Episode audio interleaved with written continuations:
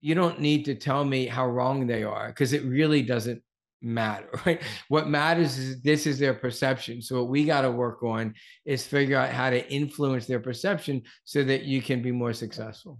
Humility in business. What does that even mean? And how do you know when you have it or don't have it? You might also be thinking, does showing humility mean that people think you lack confidence or conviction? In this episode, we'll answer these important questions that shape your impact as a leader. So welcome Jeff Kaplan. How are you? Good. How are you doing today, Raj? I'm doing fantastic. And you know, I love our topic today of humility. It's a really interesting topic because, you know, sometimes you work with people you know have a lot of humility, and sometimes, boy, they don't. So, what we're going to talk about today is humility what it is, how do you know when it's there? How do you know when it's not there? And does it mean uh, that you're lacking confidence uh, in some way if you are very humble? Um, and then, of course, the topics that you'd mentioned, we're going to go into as well, like what can get in the way and how do you develop humility? So, Jeff, let's talk about what humility is first. I tell you what, it's not narcissism. okay. So, so you know, the way I look at humility, it's recognizing that it's it's serving something bigger than one's small ego right oneself right so for example you know somebody who's humble uh, seeks to you know serve and support others or seek, seeks to serve and support the organization uh, somebody who sort of lacks humility it's it's all about them they're coming from a very me centric place when they even how they see the world they see it through like for example what's good for me what would this mean for me so um, that's very self-centered. It's a very self-centered way of looking at things. And unfortunately, I think people have managers, bosses, teammates that really look at life from that perspective, not just uh, you know the workplace. Just everything is kind of centers around them. The sun doesn't shine until they wake up in the morning. Um, so how do you know when it's there when it's not there? Well, first of all, you. Pro- I, I bet you anybody listening could tell you like, oh, oh yes, humble leader, not humble leader, right? So let me ask you, if, if you don't mind, like think about, you don't have to share the names, but think about leaders that you most respect. Yes. Okay. Because you are yourself self aware, my guess is those leaders are humble. Now think about leaders that you least respect. Yes. My guess is they're arrogant know it alls. They are mostly arrogant know-it-alls. In fact, I think uh, that's one of the biggest challenges people have is when they're working with someone who really like you know the gospel comes out of their mouth they're not really open to listening to new ideas uh, don't like to be challenged uh, e- even in the face of data. And so that's a big big problem right? So yeah yeah um, well you just nailed it right? That's one of the big issues right is if you lack humility, then you're not really open to hearing others' perspectives or ideas because you think you're the smartest one in the room. So this conversation is great if you are aware of that. Most people who are not humble are not even aware. They don't even know that this is how they're coming across. So if we happen to have anybody like that listening, and maybe there are elements to our own personalities, maybe in some situations I am humble, in other situations less so what are the characteristics or, or terms or things to watch for that someone can just say, hmm, I just did something. Maybe that wasn't the right thing. Maybe that's uh, coming across as a way that's not really humble. I'll give you Is really that, simple. Well, sure. Yeah. I, will give you a really simple metric. Look at your emails that you send and look at how many eyes are in your emails. Hmm. The, are you saying the difference between the number of eyes versus the number of we's? Or you, or, we's, or even you, like, you know, mm-hmm. you know, you did really good in this, whatever. Like, um, if you lack humility, again, you're coming from a place of you. So you're like, you know, I need you to do this. And, you know, I see this as X and um, I think we should blah, blah, blah. Versus like, I don't know, this thing looks confusing, right? Or, right. That's just a subtle a subtle one. But it, notice one way to notice, for example, in a team meeting is if you're shutting people down. If you ask your team a question and you find yourself always complaining that they never seem to have any answers and they keep looking to you, then you're probably not being a humble leader and creating an environment where people feel their voices actually mean something. One of the biggest challenges that sales team members encounter is when they're trying to sell to a Mr. Know It All. And I remember being in a room one time when I was actually asked to come in and pitch uh, to this one CEO of about a 1,200 person company. And I started talking about the benefits of things, and he had an answer for everything, shut me off at every corner. And I finally took one step back and I said, Hey, Ron, I really appreciate you bringing us in, but it seems like you've got everything in pretty good order. Why did you bring me in? Exactly. And so right then, you know, he's the one that actually requested the meeting. so right then, uh, he started changing his tone. Well, I think uh, you can help with X, Y, Z, and whatever he said was my path to go forward. Not everybody's going to be in that situation. I mean, I was in a situation where the the CEO had invited me to present because he'd heard of our reputation. But the uh, other situations is maybe when a salesperson is talking to a, a Mr. Know It All, and you know the salesperson has set up the meeting how do you deal with that? What kind of ways can someone uh, soften that uh, aggressive mindset that the know-it-all's got? Yeah, well, you just you just did it. You flipped the baton onto them. If you're holding on to one end of the baton and they have to prove that they know more than you, you know, you're going down the wrong alley. Hmm. And so you, you flip it. Like, you know, one of the things I often do is, you know, look, you're really smart.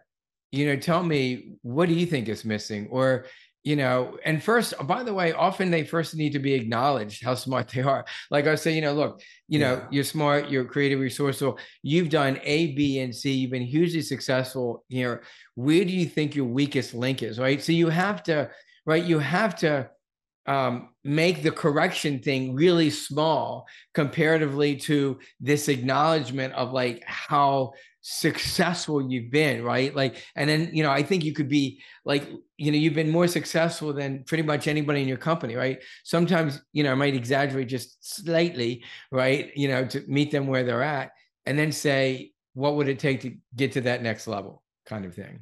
That's a that's a great point, and I think you know now that you mention it, I've used that strategy maybe subconsciously, but very successfully. Is that when you've got when you're dealing with that person who does not have any sense of humility, when they are the Mister Know It All, uh, you flatter them. Yes, yeah. acknowledge it first. If it seems like um, false flattery, right, that could trigger them. But to your point, right, you really and this is actually this is important. You really want to train yourself to look for what's right about them right? Where they've been successful. So it's truly aligning with them in that moment like look how amazing you are. And then it's like pointing like wow you're so amazing you're so amazing right? And really feeling it right? And then pointing over here and going what about this piece right? Like you know for example when i give 360 feedback sometimes obviously the the arrogant know-it-alls like have a hard time you know when they learn that not everybody thinks that they're as smart as they think they themselves are right? And so mm-hmm. i really do a lot of qualifying with you know look you don't need to tell me how wrong they are because it really doesn't matter right? What matters is this is their perception. So what we got to work on is figure out how to influence their perception so that you can be more successful. Yeah. And i think the strategy of uh, telling someone when you see that they've done something pretty good, regardless of whether uh, they're humble or not, exactly. is actually a good approach to just life in general, quite frankly. It, and I think when you practice that in your everyday life, uh, it becomes a lot easier in situations where it may carry uh, more weight, like having to do that. Yeah, well, you know, you're you're so on point, Raj. The you know the old way of giving feedback used to be the sandwich method you know you give yeah, them something positive yeah. negative positive and everybody sees right through that. They're just waiting for you to hurry and get to the negative and mm-hmm. then they disregard the last positive as well. Right and yeah. so right so when you're regularly acknowledging other people and providing that positive feedback when you do have to give them critical feedback they're more likely to hear it because they're less defensive because they're not feeling it's a full attack on their whole ego. Yeah yeah and so, um, in my experience, some of the phrasings that people could uh, use as takeaways could be things like, "I really like the way you fill in the blank," right? Um, I centric. so e- even more, pa- even more powerful is you really captured the essence of that message That's a good way to break that up. Document. That's a good way because yeah, the way I phrased it, I started with the word I. So I made it like, oh, I think so. But then like back off. Wait a minute, Raj. That's not actually the better way. The better way, I like the way you phrased it, is you really captured the essence of this critical component in the process. Correct. And I just want to do something. I want to like, you know, people, even those that are humble, may use I because they're trying to qualify their statement. Like I like I Raj recognize that this is just my view. But you cut that out completely because you're still because you're still putting I in you're still putting yourself in the message. The I is implicit. Like obviously it's your opinion, right? Um, but it's so much more powerful to say you really captured that message or that you know purpose or whatever it is. Like that's going to have long tail rewards. Now, I'm going to qualify that just a little bit more. Okay. So, because there's one area of using the I or me that I've found to be pretty effective. And that is when I'm trying to explain something to to somebody and don't eh, I don't want to say you need to be doing this. Right. What I've found works better is when I say, in my experience, when I have done this, this has been a good way. And that kind of it gives them a little bit of a of a I don't know. It's it just feels a little bit softer. I found that to be really effective. I don't know. What are your thoughts on well, that? Well, so uh, so I call that the hang with me, Raj. You know, you're you're brilliant, and you know, this is why you know you always have so much to add when we talk. Um, the dummy's way of providing feedback, right? Everyone looks for a way to sort of soften it, right? And so, you know, my opinion, but you know, here's another way to do it. Just frame it with, you know, this is something that I got from one of my clients when a wife or coworker starts sharing something, do you want me to listen, share, or solve? So if it's you want me to listen, then don't then go with, you know, so, you know, in my experience, you know, I have tried this and I found it to be successful, right? If you want me to share, then wow, like I can really relate to that. Like I had an experience like that as well. And then I would stop there. If they said, well, what did you do? Now they're actually asking you to solve right? Or right out the gate, if they want you to solve, then I go with exactly what you just said, right? Like even then, you still want to like not make it like, well, you're an idiot, you don't know what you're doing, right? So even when you solve, you would that could say, you know, well, you know, I had a situation very similar, you know, it's different in this way, but and you know, one of the things I tried was, you know, was X. Actually, what you said just now, I mean, I it, the way I see it is they're related. Like if I say in my experience I've done this, or a situation that happened to me was, I feel like they're very related. And I know that in professional coaching environments, like uh, you know, I was part of Vistage for 12 years when I was uh, CEO, and uh, I know others like Entrepreneur Organization, others they actually use that as the framework for how you give feedback to other members in the group during a, a session. And so uh, I gotta say, I found that to be really effective because you're not getting sort of, uh, lack of a better word, being preached at. Uh, you're actually learning through an example. And I find that when someone paints their own picture, you can learn from that picture because you sort of see elements of your life playing out in someone else's story. Yes, but th- to not generalize, there was two things in that Vistage in Vistage that made that palpable. One is that you were all there in part because you were in non-competing businesses looking for right. advice and direction from other people who have kind of had similar situations. So you all yes. came in wanting that. You already said, I want you to help me solve. The second thing is that you already had an agreement, right, of the way that you were going to give feedback and advice was to in that format. So it's the same thing, very right? True. Just mm-hmm. just the main takeaway here it, to not to you know be humble and to be supportive and helpful is to just agree ahead of time about what are we doing here, right? And what's the best way to communicate with each other. Mm-hmm. Okay, very good. Fair enough, and I like the way that you've clarified that point.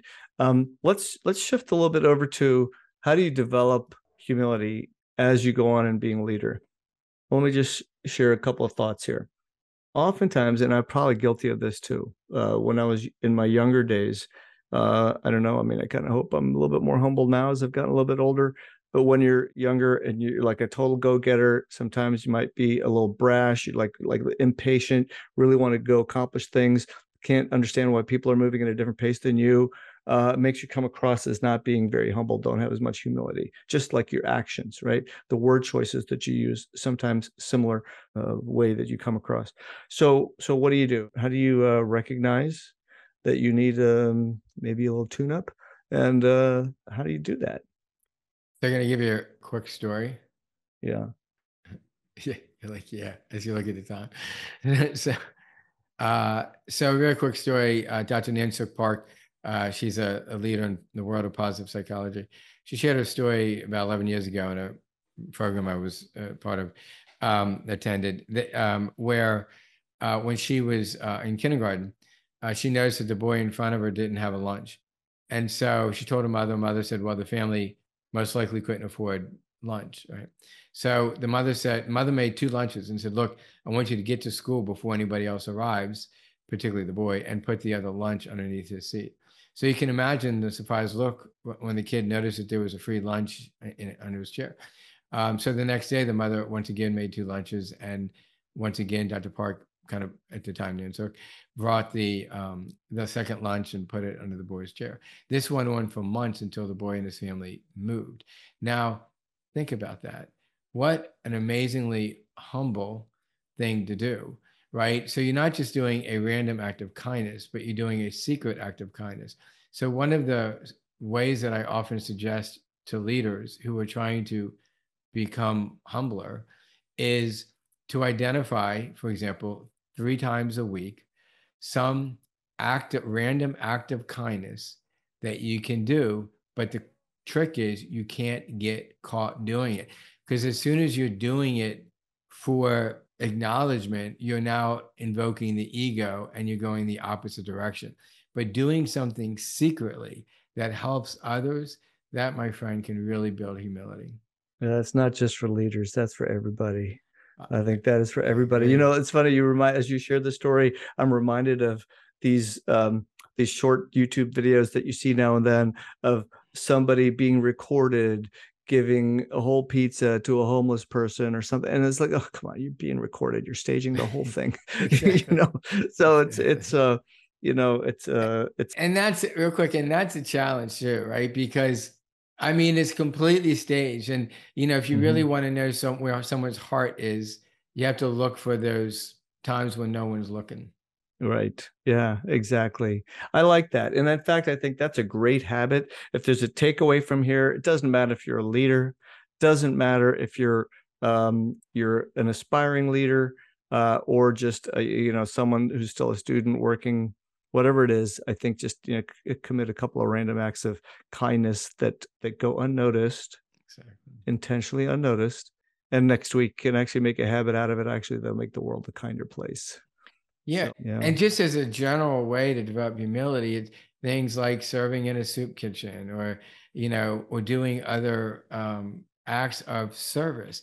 People mm-hmm. who are humble, like humble leaders, they're always looking at what's in the best interest of the organization what's going to support the mission how do you best serve the customers how do you really support the employees right that that's the difference between a humble leader and you know sort of an arrogant know-it-all that gets so stuck in the role that they actually think they're as important as the role. They're actually just yeah. serving the role. They're a steward of a role and eventually they will die. And if the organization has any legs the organization will continue beyond them yeah, that's a that's a really look. Uh, I like that point also. So Jeff, thank you very much. I love talking to you about the the topics we have, and so humility. It's something that, like, I think it'll just make a world a kinder place. It'll make your business actually grow. Great. All right. All right thank you, Raj. Great seeing you. Thanks. Bye.